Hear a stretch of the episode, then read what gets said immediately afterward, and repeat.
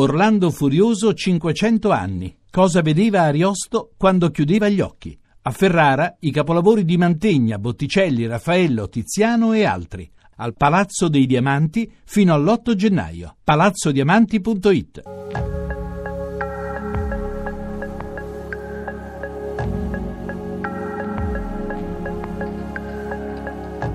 Guarda là, chi va là? Sono io, lo russo. Parola d'ordine. Sono io, ho detto. Farsi riconoscere, parola d'ordine.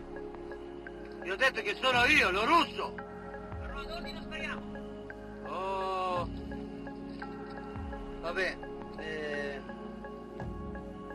Savoia o morte? Va bene, sergente. Lei può avanzare.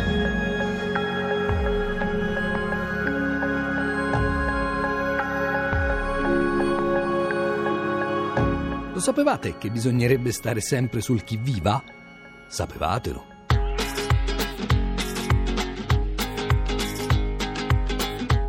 Scriveva Bruno Migliorini nel suo La lingua italiana d'oggi, pubblicato dalla Eri nel 1958. Chi vive? Nell'uso corrente non è raro trovare l'espressione chi vive, o anche più spesso l'altra, star sul chi vive, per indicare la domanda di una sentinella o per riferirsi a uno stato d'allarme. Non c'è che da confrontare le due frasi con le corrispondenti francesi per vedere che si tratta di uno dei tanti errori dovuti a traduttori ignoranti. Il francese dice infatti qui vive e être sur le qui vive e basta conoscere i primi elementi di quella lingua per sapere che vive francese corrisponde in italiano non a vive ma a viva. Infatti la buona tradizione italiana diceva chi viva la sentinella, rivolgendosi a un ignoto passante e domandandogli a chi egli intendesse gridare evviva, veniva a chiedergli quale fosse il suo partito, la sua fazione, la nazione a cui dava la sua preferenza. Viva chi, insomma.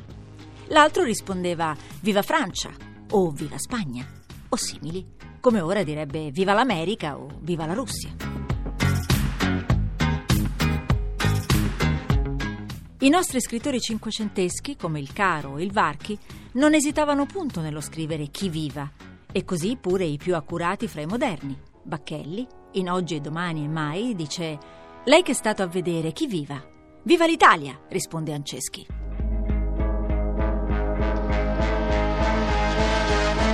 Forza ci siamo. Chi va là? Ma che fai, oh? Prima spari e poi dici chi va là. È sempre meglio un amico morto che un nemico vivo. Chi siete?